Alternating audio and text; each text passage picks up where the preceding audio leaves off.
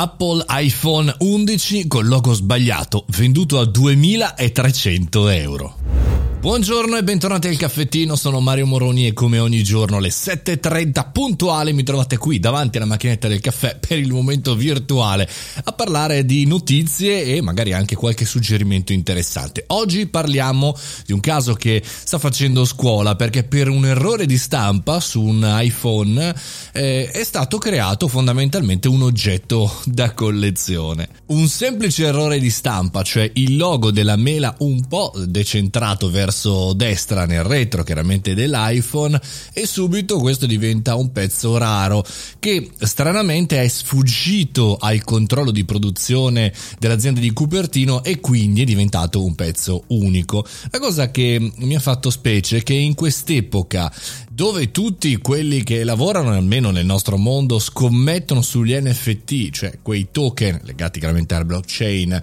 eh, legati anche all'arte, perché chiaramente in questo periodo si stanno vendendo dei pezzi unici, però che sono immateriali, cioè non si possono toccare, non si possono vedere. In questo periodo, appunto, tutto così immateriale diventa mm, notiziabile il fatto che un banale errore di produzione crei un prodotto da collezione. 2300 300 euro chiaramente è stato messo all'asta e non è un prezzo pazzesco, non stiamo parlando di milioni di euro, però è molto interessante ancora questo bias del nostro essere umano. La rarità continua ad essere un bene rifugio per l'anima e anche per la mente, non parliamo solo dell'oro, delle pietre preziose che hanno una rarità fisica e anche quel, quella proprietà che diamo a quel bene è del tutto soggettiva, chiaramente l'oro non ha una proprietà che ci può far mangiare, ma può essere venduto chiaramente ad un prezzo molto più elevato rispetto delle pietre eh, che trovate in giardino. Nella stessa identica maniera noi ad oggi stiamo gestendo tutto il mondo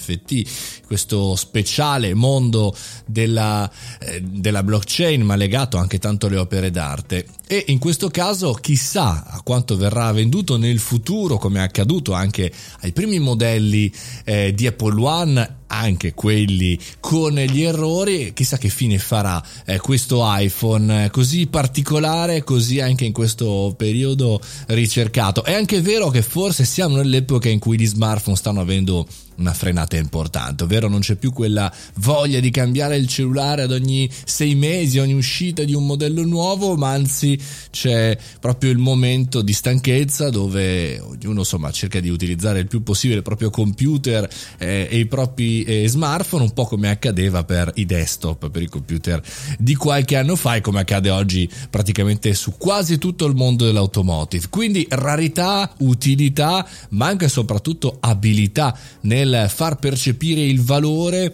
immaginifico, in qualche maniera studiato a tavolino e in qualche altra maniera inesistente di un bene che di raro non ha praticamente nulla.